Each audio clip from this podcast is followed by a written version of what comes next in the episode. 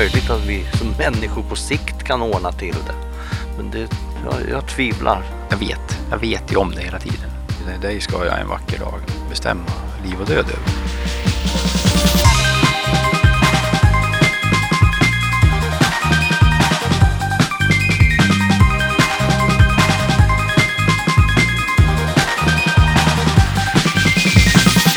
Hjältarna, en poddradio om världsförbättrare.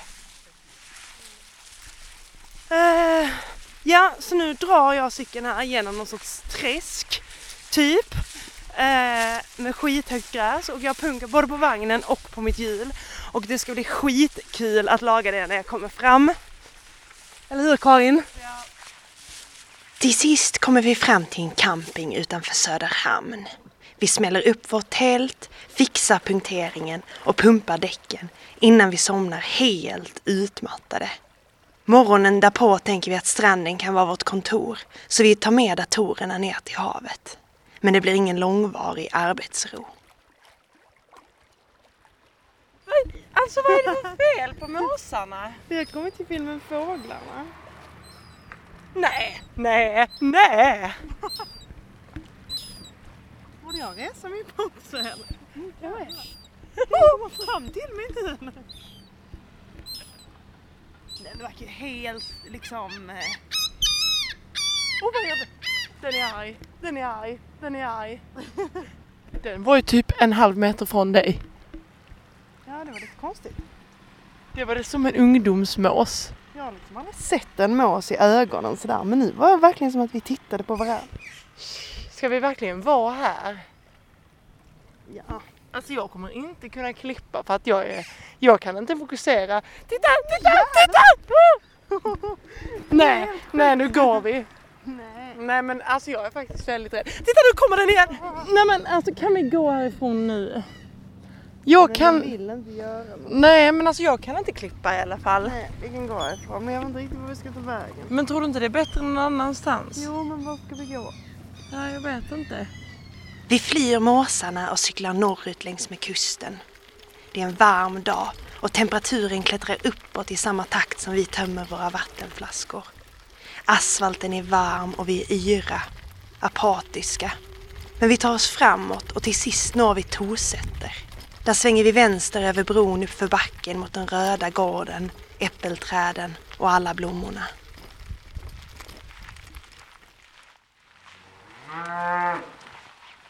Öris var Big Boss i många, många år.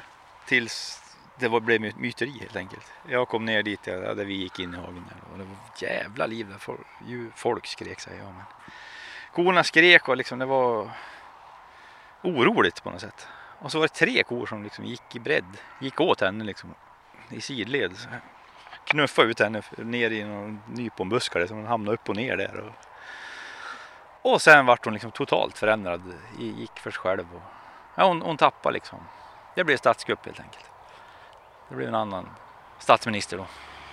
Öris heter egentligen Örkärn, men hon kallas för Öris. Hon är en av tjugosju kor och tjugoett kalvar på gården Hanses utanför Enånger i Gästrikland. Öris och de andra kossorna är alla av rasen Rödkulla. Så länge som det har varit tamboskap i Skandinavien. Så har det varit den typen av djur. De har varit här så länge också, i flera sekler. Mer än sekler kanske. Och, och, så det, det, är liksom, det är verkligen historieätarna att, att äta på det. Per Westberg har dukat fram fika under äppelträden.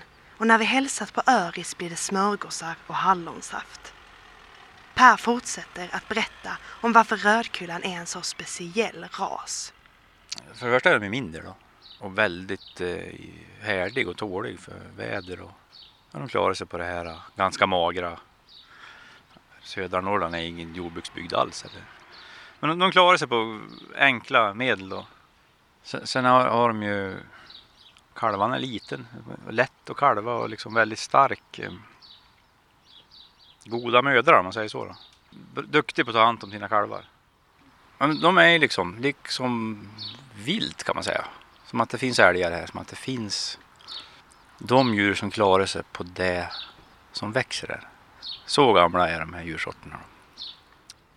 Dessutom har Rödkullan kvar sina naturliga instinkter, som annars avlats bort hos den nu för tiden så vanligt förekommande svartvita kossan.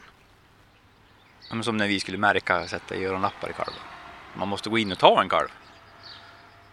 Då skriker allihopa. Så det är ett oväsen som är kopiöst. Och så springer de liksom rund, rund så här och försöker hålla kalvarna i mitten där. De har något sorts gammalt beteende och skydda sig mot vilda djur och så vidare.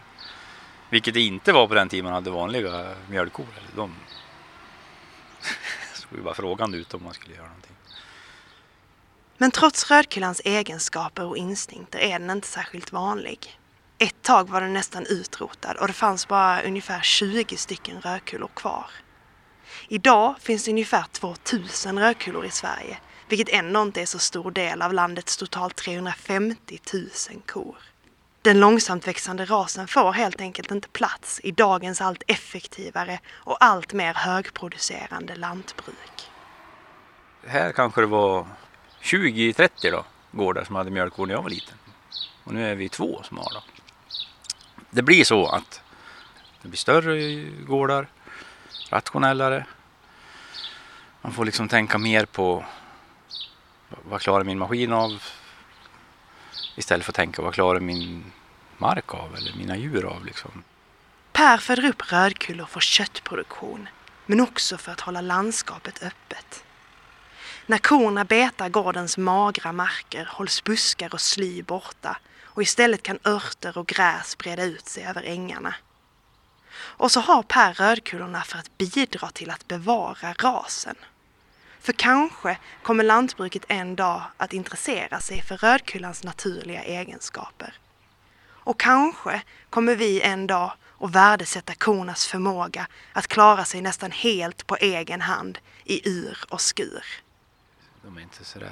Det är väldigt kraftigt regn och blåst så då vill de gärna gå under tak så, men de är väldigt tåliga och liksom bryr sig inte i sånt väder så eller. Det tycker jag inte. Snö går bra där. Men är de liksom ute och pulsar i snön då eller? Ja, visst. Vad gör de då? Ja, hänger då. Går dräller. De kalver på våren och så går de med sin kalv då hela sommaren och ja, långt in på hösten brukar de få gå och dia. Så kalvarna får ju mycket mjölk liksom så. De får vara med mamma sin länge då. Det li- ska likna lite vilt. Det är samma med en älg eller en björn eller vad som helst. De kalvar eller får sina barn på våren. Och de får föda dem med, med, med mjölk helt enkelt. Det, det är så det är. Och de, de lär sig av sina mammor också vad man ska, bör göra. Vi börjar bli mer och mer nyfikna på rödkullorna. Så när hallonsaften är slut går vi förbi ladan ner mot hagarna. Per krokar av elstängslet så att vi kan komma in i det höga gräset. Så. Tackar, tackar.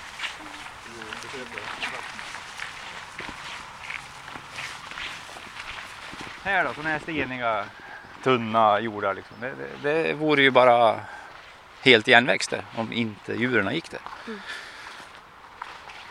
Oj, nu gick jag en kobla, ja. Ja. Man ser inga kor. Nej, man kommer fram än. Nej. Vi vandrar längs en kostig mot en trädunge längre ner i hagen. Och till sist, under träden vid ån, får vi syn på flocken.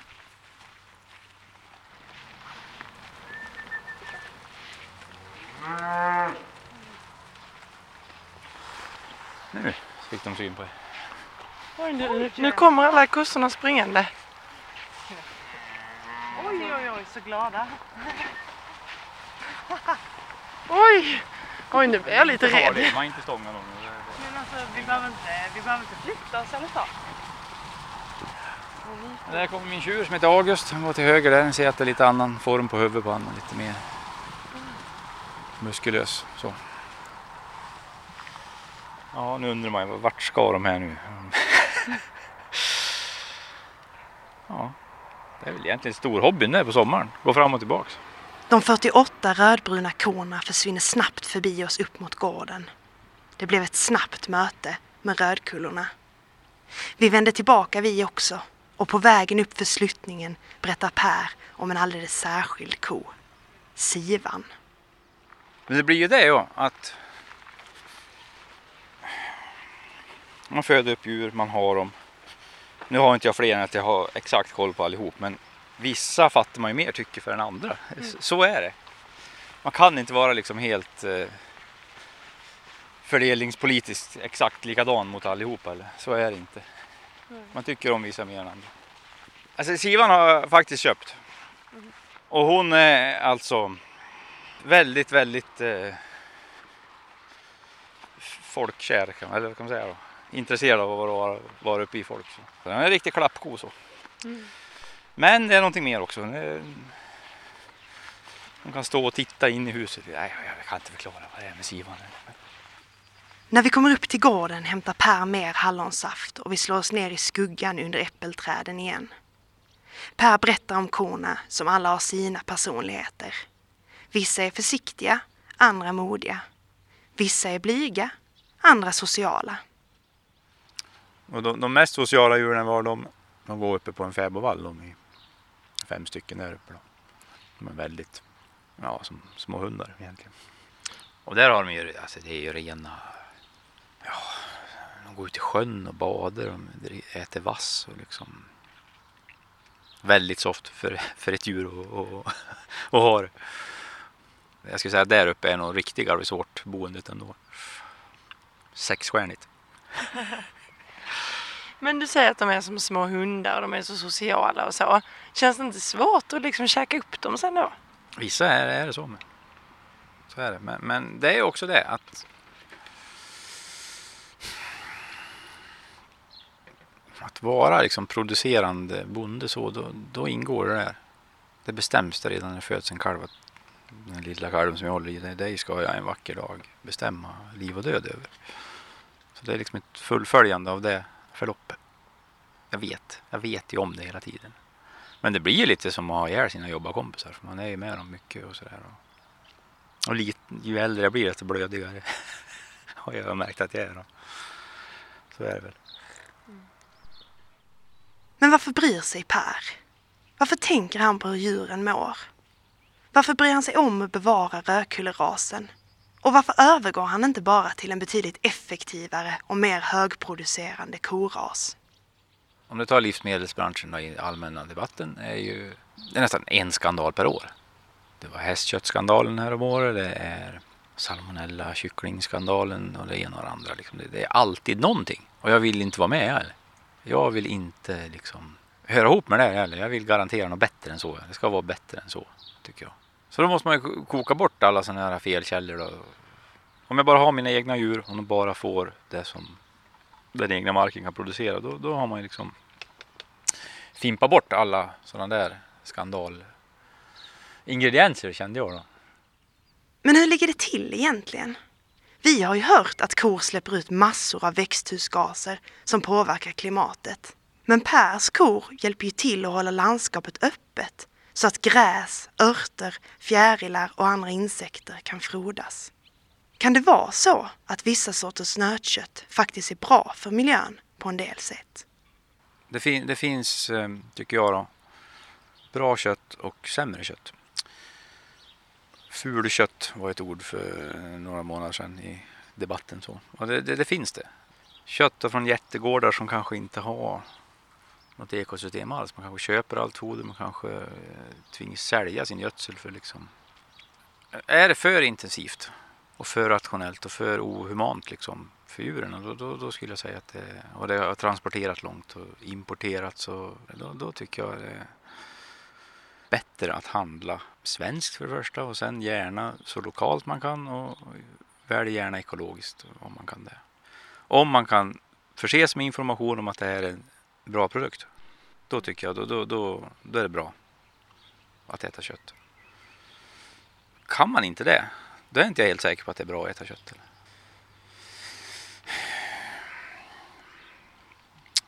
Som lantbruksbranschen sparkar ju bakut för det här med köttfri måndag och så vidare. Men den maten i, i skolorna som serveras och så vidare, det är ju stordelen. Det är ful kött skulle jag säga.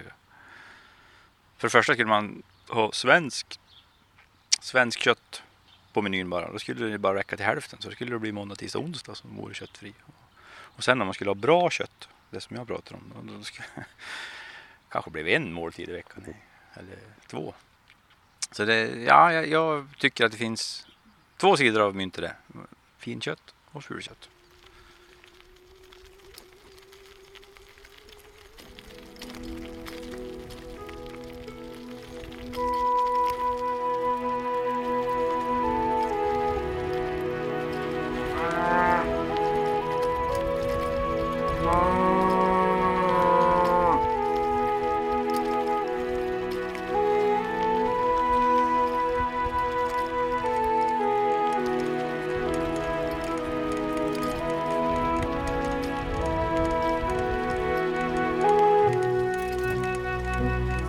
Vi lämnar gården med alla korna och cyklar tillbaka en bit längs landsvägen. Det är fortfarande hett, men vi tänker på att stanna ofta för att dricka och vila lite.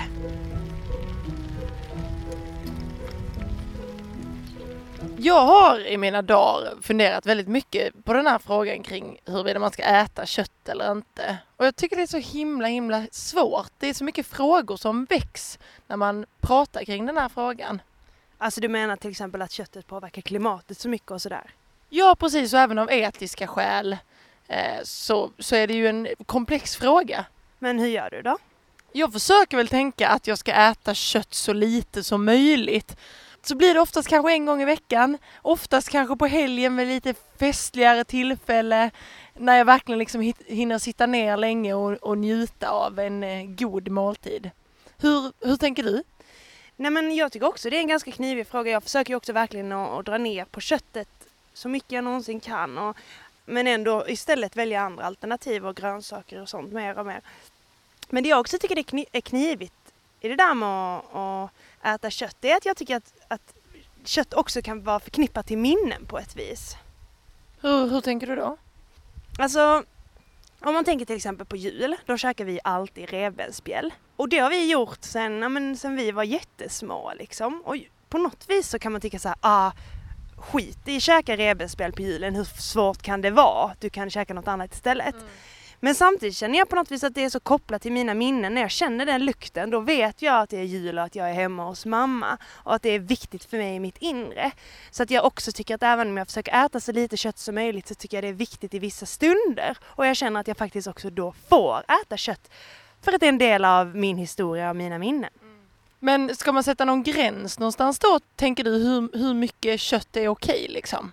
Jag vet inte, det gäller väl att göra sitt allra, allra bästa hela tiden. Som vi har pratat om förr när det gäller att förbättra världen. Att hela tiden tänka, gör det här världen bättre eller sämre? Och så i de flesta fall välja det som gör den bättre, mm. tänker jag. Sen är det också så att olika kött kanske är olika dåligt.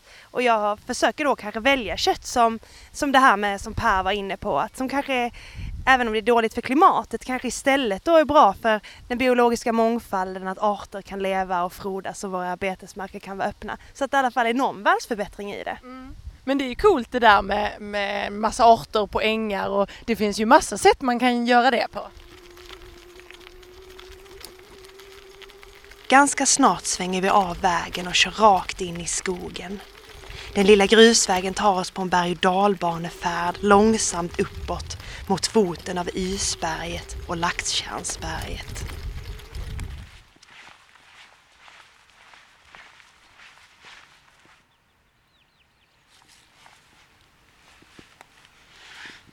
Lansettliknande blad och syrliga, ängssyra. Mm. Mm. Smakar lite som sån där havsyra. Ja. Det här är absolut godissallader. Mm. Mm. Sur och frisk. Ja, vi vandrar runt barfota på ängen. På andra sidan grusvägen uppe på backen ligger Larsbo gård där Åsa och Lasse Frick bor. Ett rött trähus med hönor som pickar ute på gården.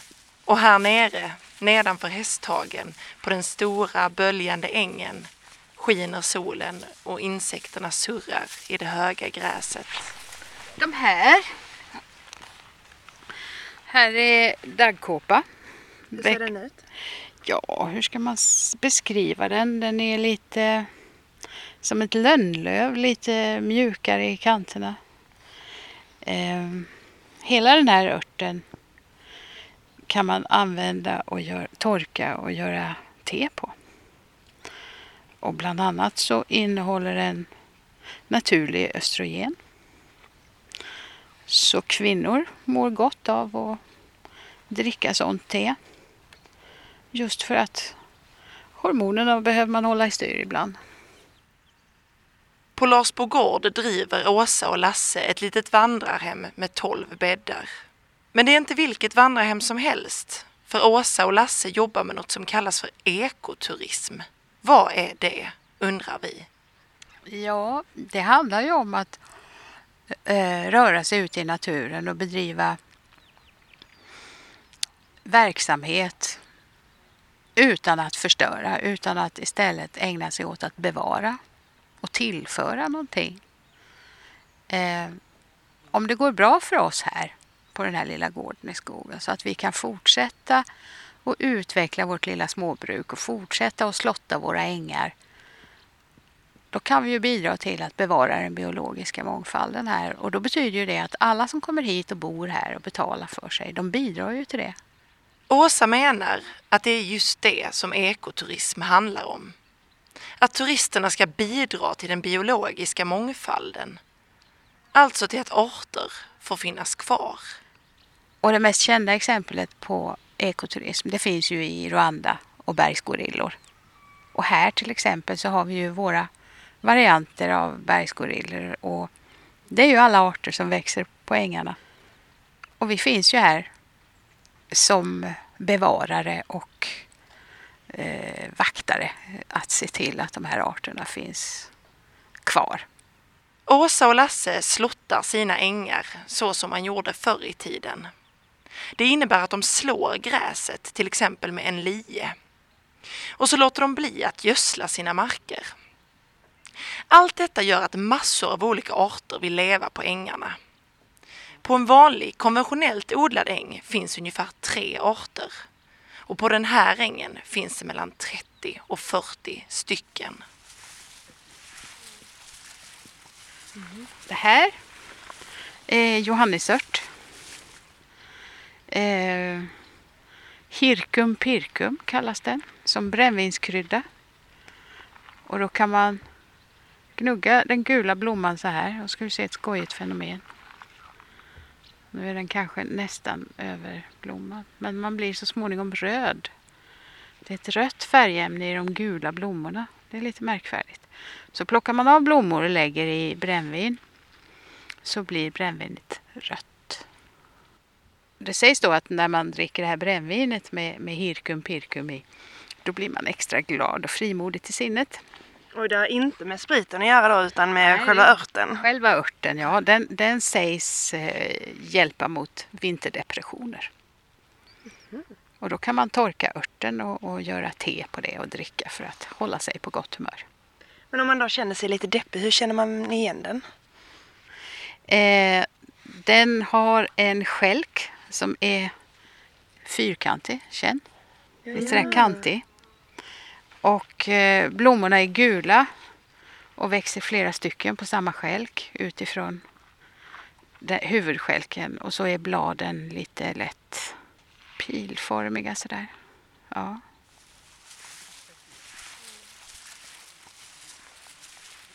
De här växer överallt i skogen som ogräs. Älgört heter den. Och den kan man också göra saft på, de här vita blommorna. Som, precis som man gör med fläderblommor. Den här saften smakar av mandel. Och dessutom så innehåller växten salicylsyra, smärtstillare. Så har man huvudvärk, då ska man använda den örten. Men behöver man verkligen jobba aktivt för att bevara alla de här arterna? Finns de inte ute i en helt vanlig skog? Det moderna skogsbruket i Sverige, och Sveriges största naturresurs är ju skogen. Men tyvärr så, så är ju skogarna idag inga riktiga skogar, det är ju plantager. Med väldigt få arter. På en del ställen så har man ju tagit fram monokulturer, det är bara en sorts träd som växer där. I snörräta rader. Lasse fortsätter att berätta om varför han tycker att biologisk mångfald är viktigt.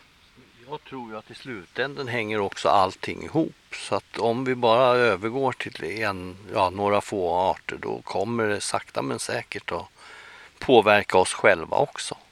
Det är ju bara att se vad som händer när det försvinner bin och så.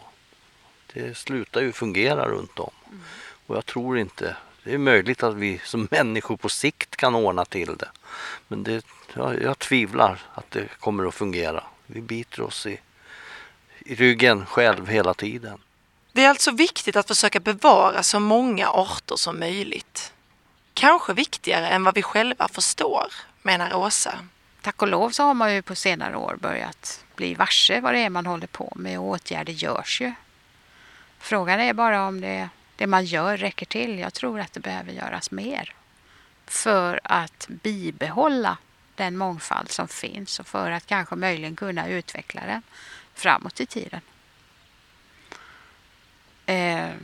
Så jag tror absolut på att man behöver bevara så många arter som möjligt. För vem vet, kanske svåra sjukdomar, cancer och sånt kan botas med hjälp av sånt som man hittar i, i, i skog och mark i det här landet. Lika väl som i regnskogar.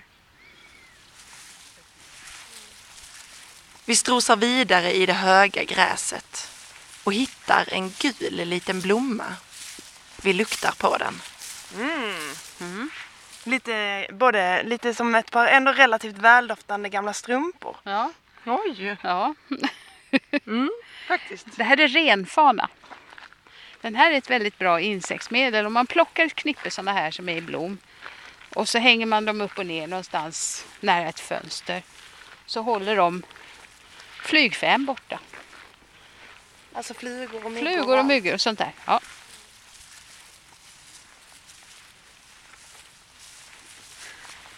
De här stjärnformiga bladen här, det är tätört. Och på de här bladen så finns det, ser att det är som dagg i den här. Och det finns ett enzym här som eh, suger upp näring ur insekter som landar här. Så det är alltså en insektsätande växt. Mm. Men det här enzymet kan man också använda att göra tätmjölk eller långfil. Så man lägger det här i rumstempererad fet mjölk och så låter man det stå ett par dygn. Så blir det långfil. Alltså typ som filmjölk? Ja, det blir det. Det här är liksom original eh, grejen för att göra långfil. Och långfil är någonting typiskt för norra Sverige då. Den är blir lång och trådig när man tar med skeden. Eller filbunker kallas det också för. Åsa och Lasse jobbar mycket med att försöka sprida kunskap till vandrarhemsgästerna. De får lära sig om livet på gården och hur man tar tillvara på det som finns i skog och mark. Hur man tar rätt på svamp och bär, hur man anrättar dem, hur man bereder dem för att kunna spara dem, torka och sådär. Sylt, saft. Och lite andra kunskaper om örter och sånt som växer sprider vi också. Och kunskapen om, om sammanhangen. Ifrån ax till limpa kan man väl säga. Varför är det viktigt att kunna sånt där? Ja, jag tycker det är ganska basala kunskaper. Att vi som människor som lever här på jorden, vi har ju bara en jord. Och det gäller att ta tillvara det som finns. För ingenting går ju i repris. Vi finns här och nu en kort stund. Liksom, och då gäller det ju att, att ta rätt på det som finns för att klara oss. Istället för att hålla på och låtsas om att vi har hur mycket resurser som helst att ösa ur. Vi har begränsade resurser. Det vatten vi badar i i Badsjön, det är samma vatten som har funnits i kretsloppet sedan jorden blev till. Likaväl som det vatten som regnar ner på oss från himlen. Det tillkommer ingenting nytt, men vi tillför en väldig massa skit vi människor utan att tänka oss för. Så vi känner väl att det är ganska viktigt att, att ta vara på det vi har och vara rädd om det vi har. Och så ska man bara ta det lugnt förstås. Bada i sjön och njuta av tystnaden. I Hälsingland finns det ju ett otroligt bra uttryck, och det är att man kan gå ut i skogen och sätta sig på en sten och tomglo. Det är mitt favorituttryck. Sitta på en sten i skogen och tomglo. Det är det för lite av idag. Vi vänder om och går tillbaka upp mot gården. Nu har vi samlat på oss tillräckligt med örter och blommor från ängen. Mm. Här har vi den här buketten. Kommer att hjälpa mig på vår färd framåt. Mm.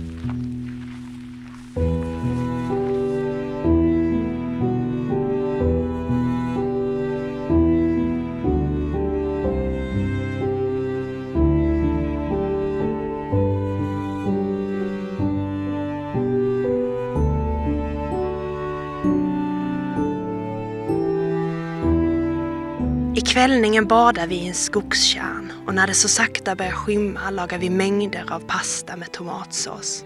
Till det blir ett glas rött och ett levande ljus. Och jag blev så himla inspirerad av att, av att höra alla de här berättelserna, och nu här på Larsbo gård så känner jag väldigt starkt att jag skulle vilja leva så här själv, och att det är så fantastiskt med tystnaden och alla djur och naturen och sådär.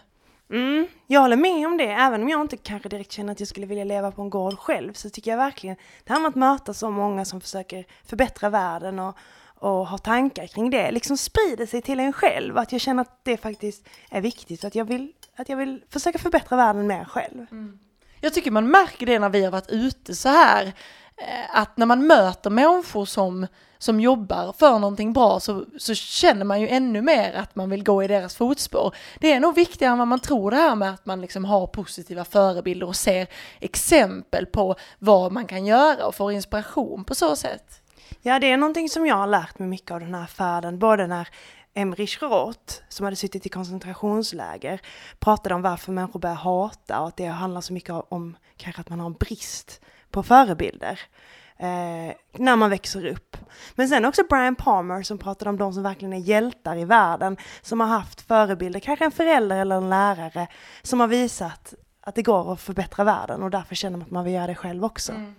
Det pratade också han Per på Lagnestudio om. Han höll ju själv på med film och pratade om att man kan göra ett val där om man vill spegla människor som onda eller goda. Och om man väljer att spegla dem som goda, så får också eh, ja, men människor en, en, en bild av att eh, medmänniskorna är goda och, och positiva varelser.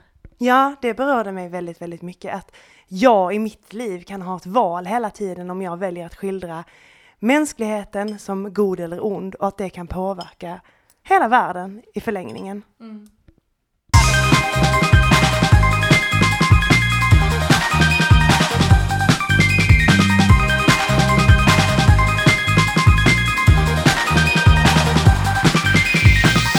Hjältarna, en poddradio om världsförbättrare.